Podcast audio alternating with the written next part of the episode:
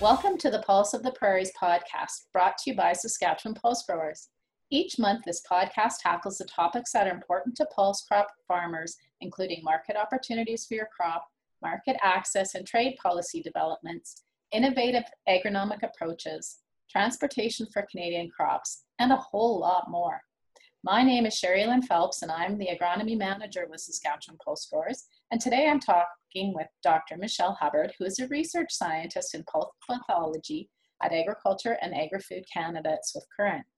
Michelle has been working diligently to figure out what the plant health issue is that has been impacting chickpea acres across southern Saskatchewan for the past two years.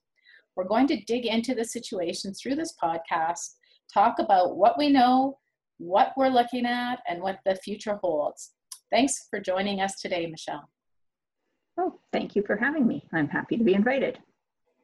Well, we're really excited to have you here because this chickpea health issue has been, you know, an issue for the last couple of years, and it's nice to be able to have this discussion and share it with our listeners.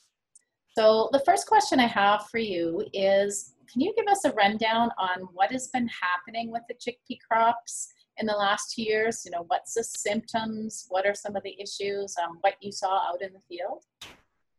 Sure, I'd be happy to do that. So, as um, chickpeas are well known for having problems with the disease Ascochyta blight, but in 2019, I became aware of something that might be Ascochyta blight, but might be something more. So, around mid July, I think it was July 16th, I first heard of um, farmers who'd like a consultation. And then on July 19th, I was able to make it out to look at a field. And in this field, by the time I made it there, there was definitely severe ascochyta blight. And that made it difficult to figure out what else might be going on.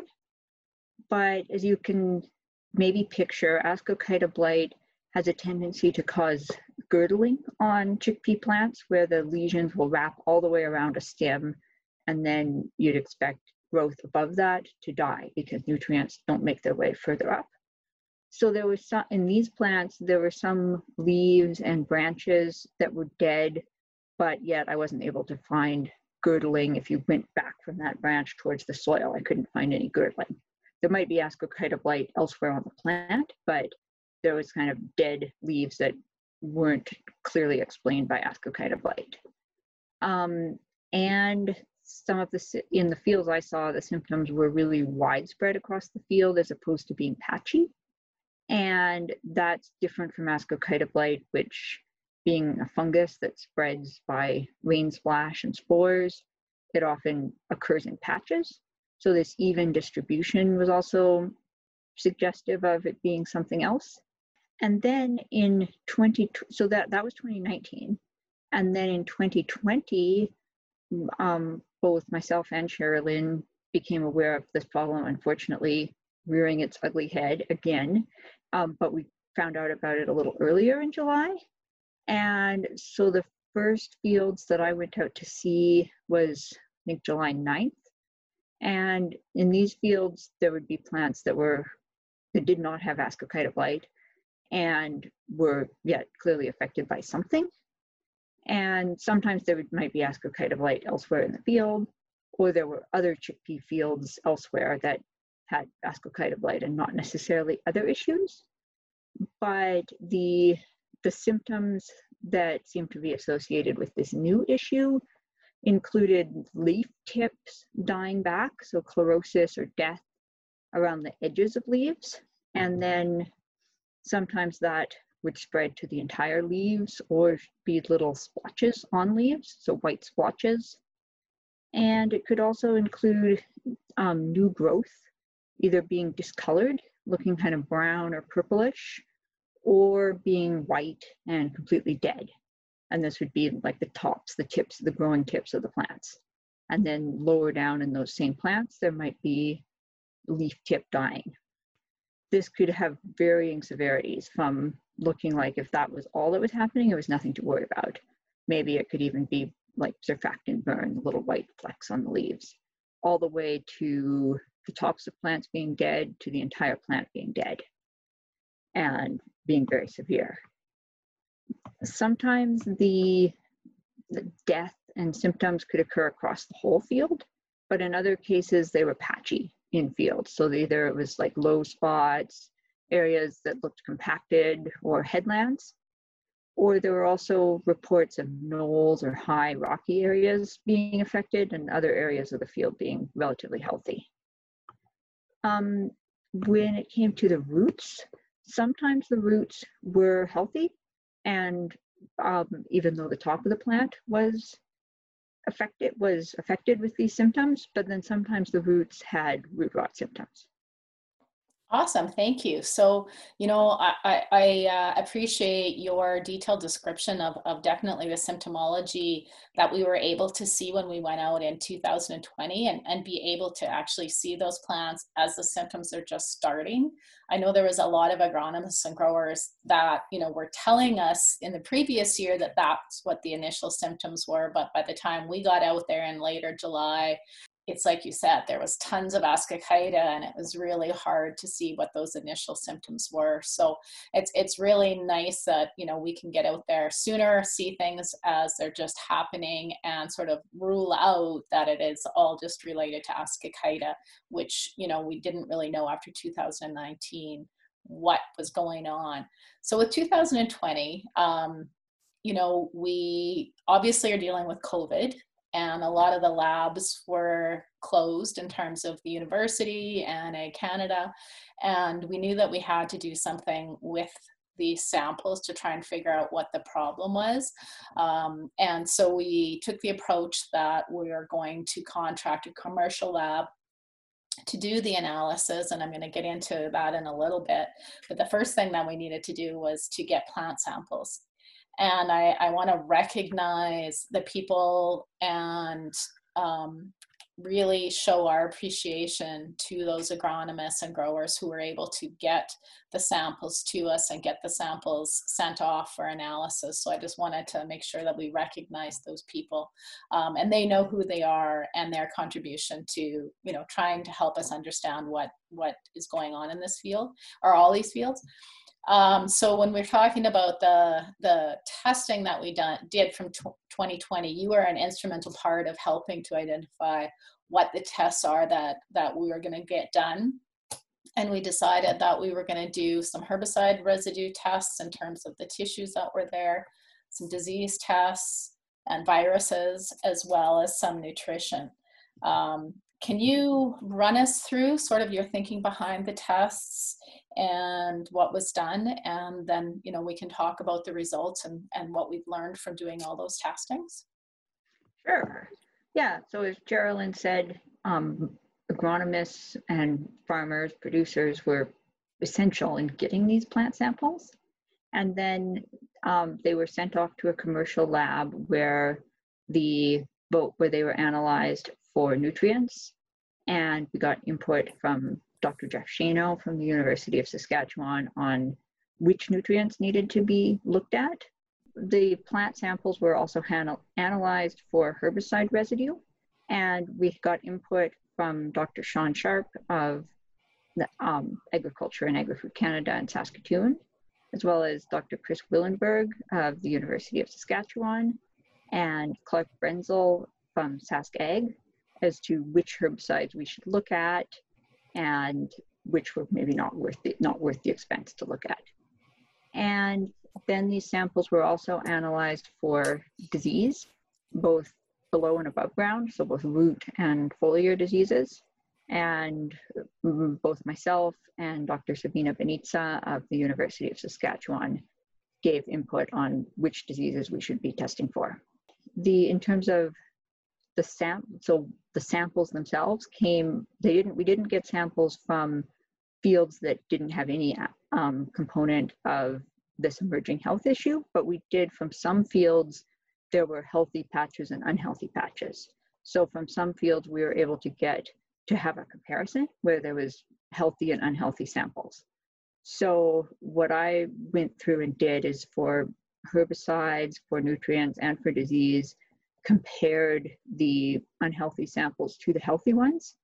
And my logic there being that if something was responsible for this issue, it would show up in the health in the unhealthy samples, but not the healthy ones, or um, perhaps vice versa if it was depending on what it was. But as an example with disease, if it was a disease that was actually responsible for these symptoms, I would expect it to show up in unhealthy samples and then either not be present at all or be present very rarely or at very low levels in the healthy samples.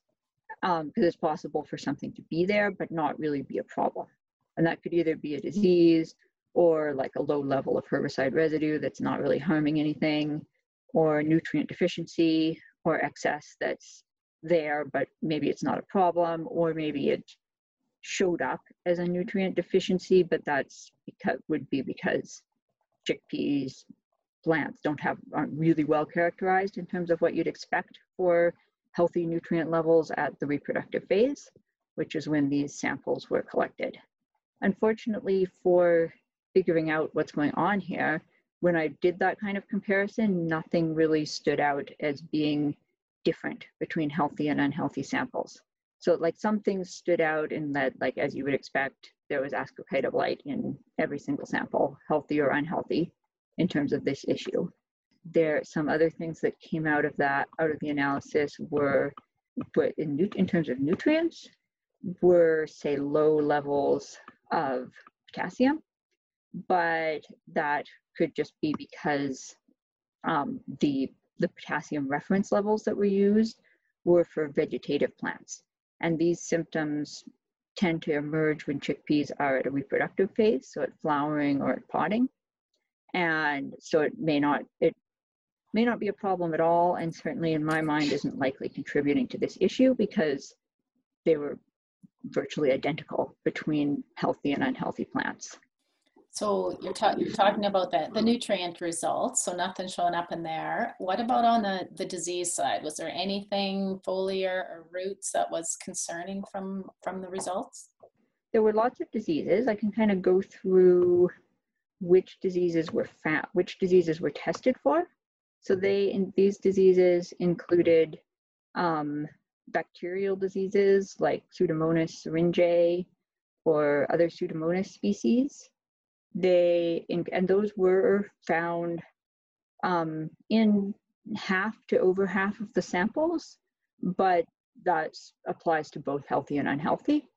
Um, there were root rot organisms like Fusarium oxysporum, Fusarium solani, Fusarium redolens, as well as Rhizoctonia solani, though that was much less common. The Fusarium species were present in over half the samples, and that's not entirely surprising and ties in to work that Dr. Sabine Banniza is doing, where she's actually looking at root rot specifically and what organisms cause it in chickpea. But generally, we think of Fusarium species, Rhizoctonia solani, and Pythium species causing root rot in chickpeas, um, but not Aphanomyces. Aphanomyces is a very well-known root rot pathogen that doesn't isn't thought to cause root rot in chickpea, but does cause severe problems in pea and lentil.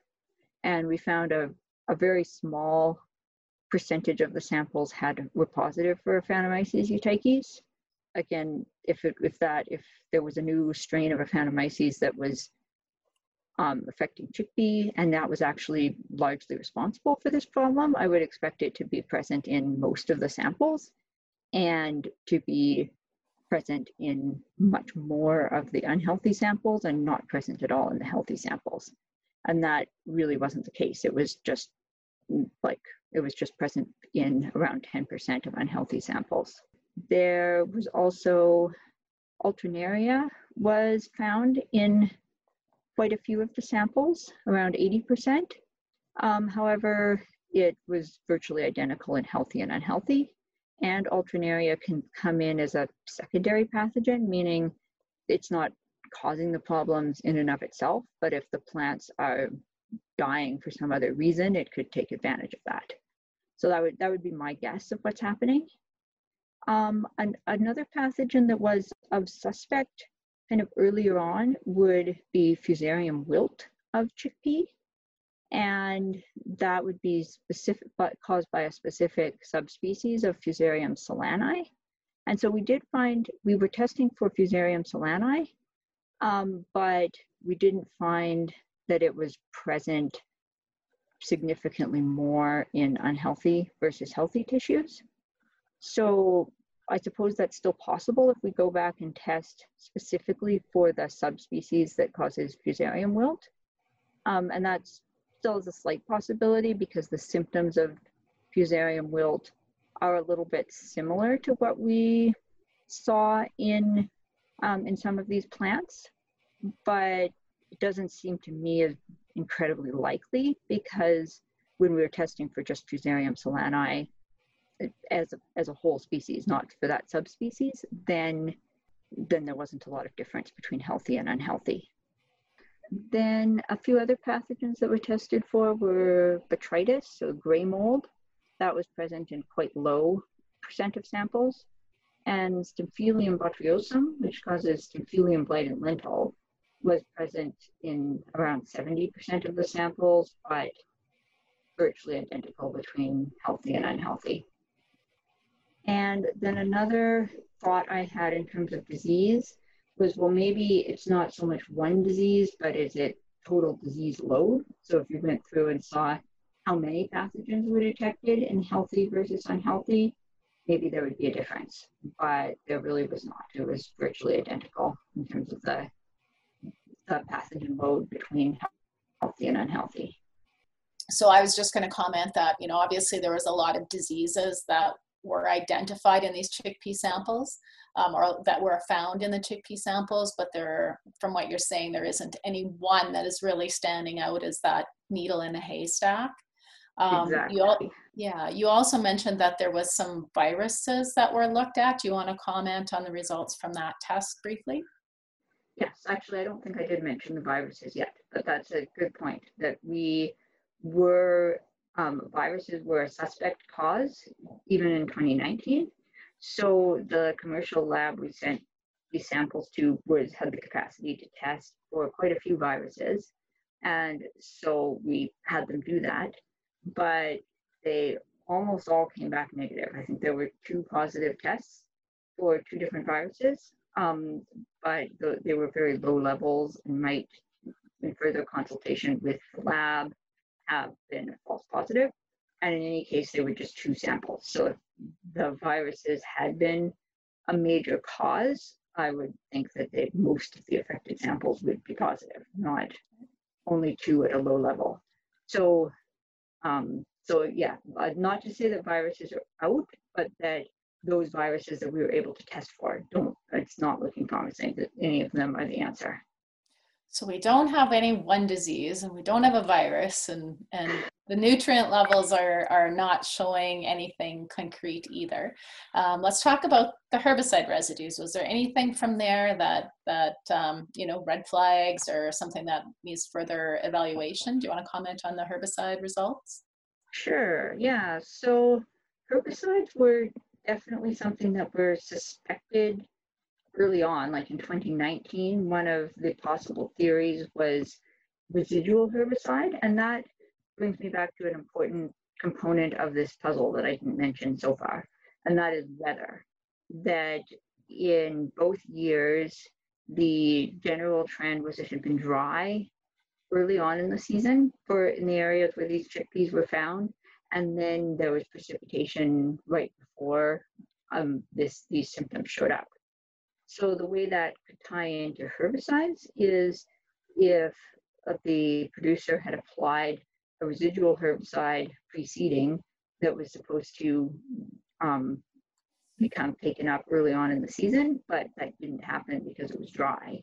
Then when the rains did come, it might be taken up by the chickpea plants when they were too mature and weren't able to tolerate that herbicide. And although we didn't, at least in 2019, actually see symptoms of a herbicide, for example, we were thinking about um, group 14 herbicides, and the symptoms of those would typically be chlorosis or necrosis in kind of a mottled pattern or a patchy pattern and that wasn't seen. But the idea was that maybe um, that they weakened the plants. However, in 2020, there were fields that had these symptoms that had never received a group 14. But it's still possible that some other herbicide or a combination of herbicides was having some kind of detrimental effect. Um, so when we looked at the herbicides in 2020, some of the herbicides that were looked at included ethalfluralin, metribuzin, sulfentazole, sulfentrazone, and trifluralin. Um, and metribuzin stood out as both being at kind of one of the higher levels of the herbicides that were detected and being potentially a herbicide of concern. But when I compared the levels of metribuzin between healthy and unhealthy samples, there were no differences. It certainly wasn't detected in anything close to every field. When I looked at, so I, I led a survey looking at ascochyta. So it was a separate survey from the Saskatchewan Pulse Growers survey. And when I looked at the um, whether there was a difference in terms of ascochyta and related to whether or not metribuzin had been applied, there wasn't a difference. So, but metribuzin is still potentially something of interest. Other possible suspects could be carryover in rotation, so herbicides that may have been applied to um, cereal crops in preceding years, and especially given that it had been dry in some of the preceding years, like 2007, 2017, sorry, and 2018, then it's possible that those herbicides weren't broken down and had a detrimental effect on some of the fields.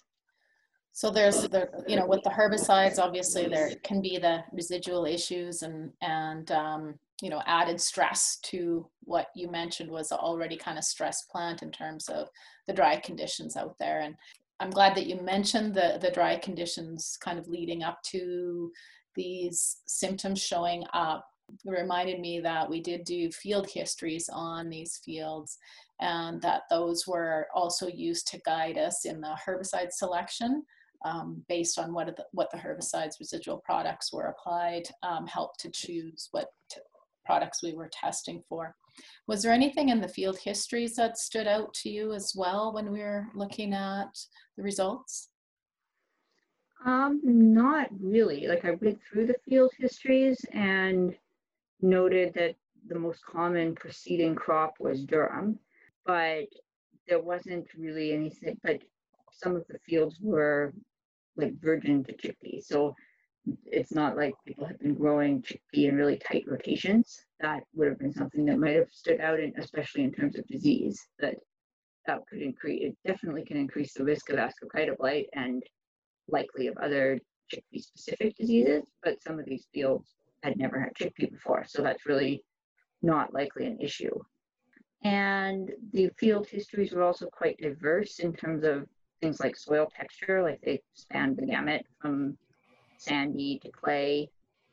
Yeah, so no, nothing, nothing really stands out in the field history that's that seems like it could explain the issue, other than the weather is an is likely an important factor, having been dry and then wet. So we've done the plant sample analysis, um, and now I, I know there's some further testing going on because we did have some soil samples that were gathered, and again, a big, big, big thank you to all those agronomists that were able to obtain some soil samples from both some separate separate healthy fields compares to those that are affected.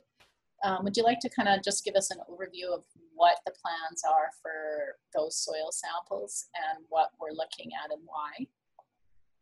So soil samples were collected this fall, like the fall of 2020.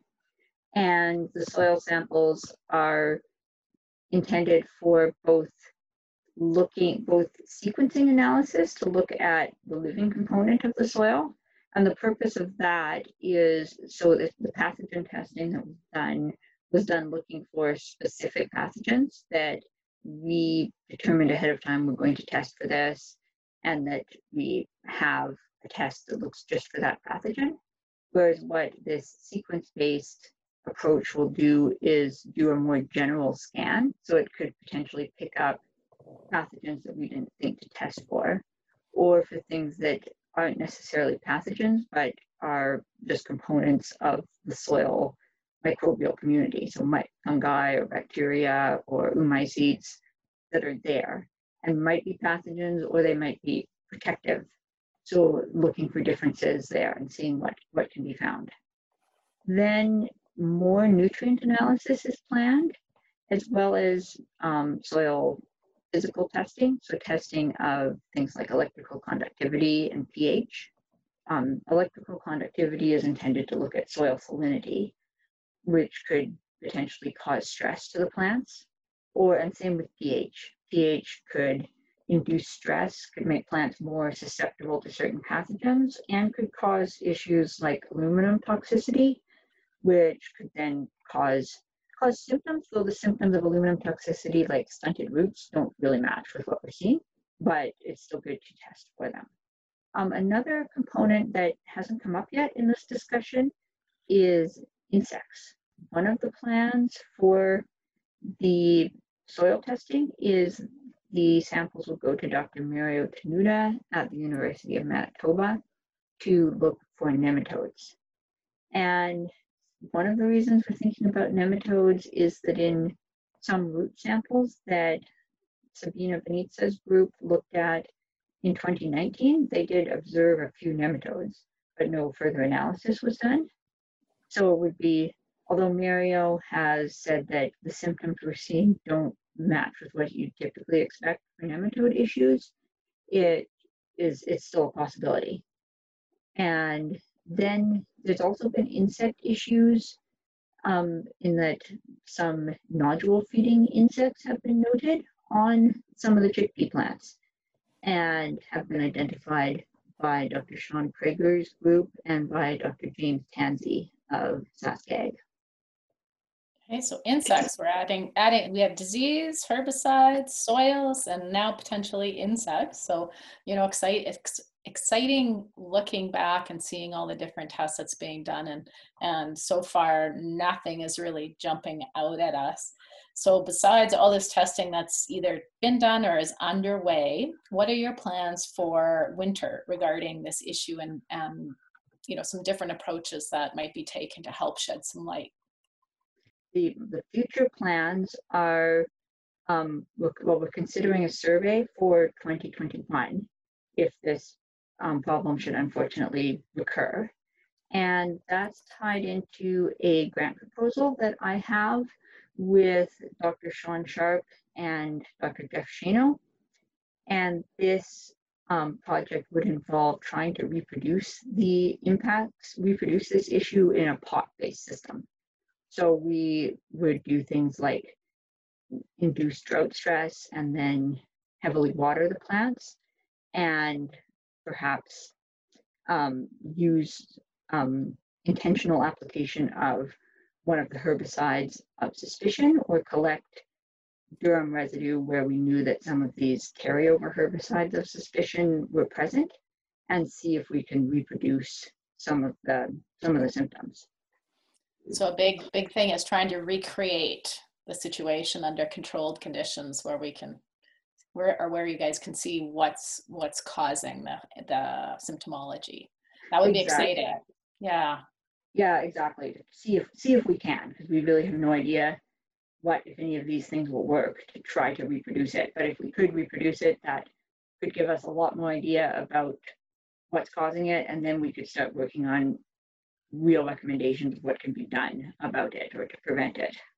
Yeah, solutions to the problem. Got to know what the problem is first, right? yes, exactly. okay, so well, let's let's wrap up then um, with your final comments in terms of what do you recommend to growers that are concerned about this issue? They've been dealing with this issue for, for two years.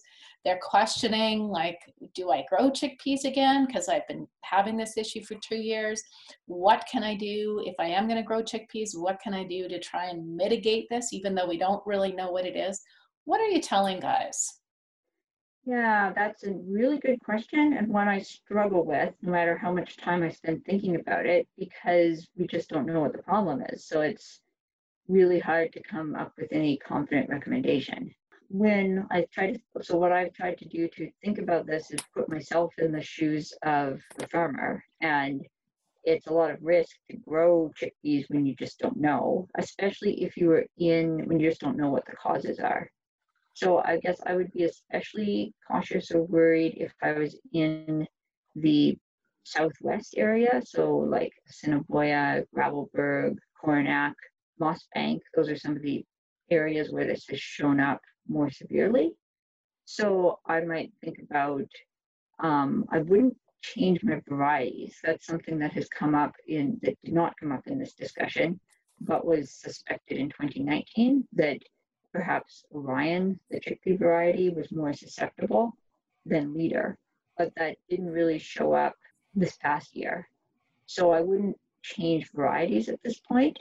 And we have had anecdotal reports that even in Desi chickpeas, this has shown up.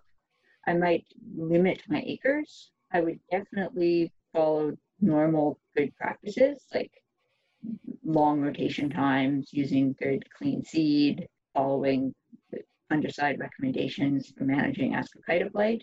I continue to do all of those things. And another thing that I might that I would love to see people try, mainly because I have some evidence that it helps with blight, is intercropping chickpea and flax. I really don't have any idea if it helps with this problem, but in the in the chickpea survey that I led, none of the intercropping fields had um, had this emerging health issue. So no field where chickpea and flax were grown together had this issue, but that's not to say it can't happen. And so if you did want to go with intercropping, I would start really small if you haven't tried it before, just to see how it works for you. So I really wish that I had some kind of concrete solutions, and it bugs me that we don't. So I hope we'll have an answer soon, but that's the best I can do. Well, thank you. I appreciate it, Michelle. It's, it's always a struggle to try and give recommendations when you don't really know what the problem is. And, um, you know, your recommendations on good practices, I think, is, is about all we can do at this point and, and the opportunity for that intercrop as well. Um, we'll see how things go this year. Fingers crossed that maybe 2021 is a new year and we this this issue may not appear um, that could be our best hope, right? Yes, exactly. Let's hope for that. Well, that about wraps up our discussion for today. Thank you, Michelle, for joining us. Okay, thank you. It was great. I want to say a big thank you to everyone for tuning in to the Pulse of the Prairies podcast. For more information on this chickpea health issue, visit the resource section of the Saskatchewan Pulse Growers website at saskpulse.com. For a recent fact sheet and webinar on this topic, you can also see those resources there. Be sure to subscribe to this podcast on Spotify, iTunes, and Google Play Store.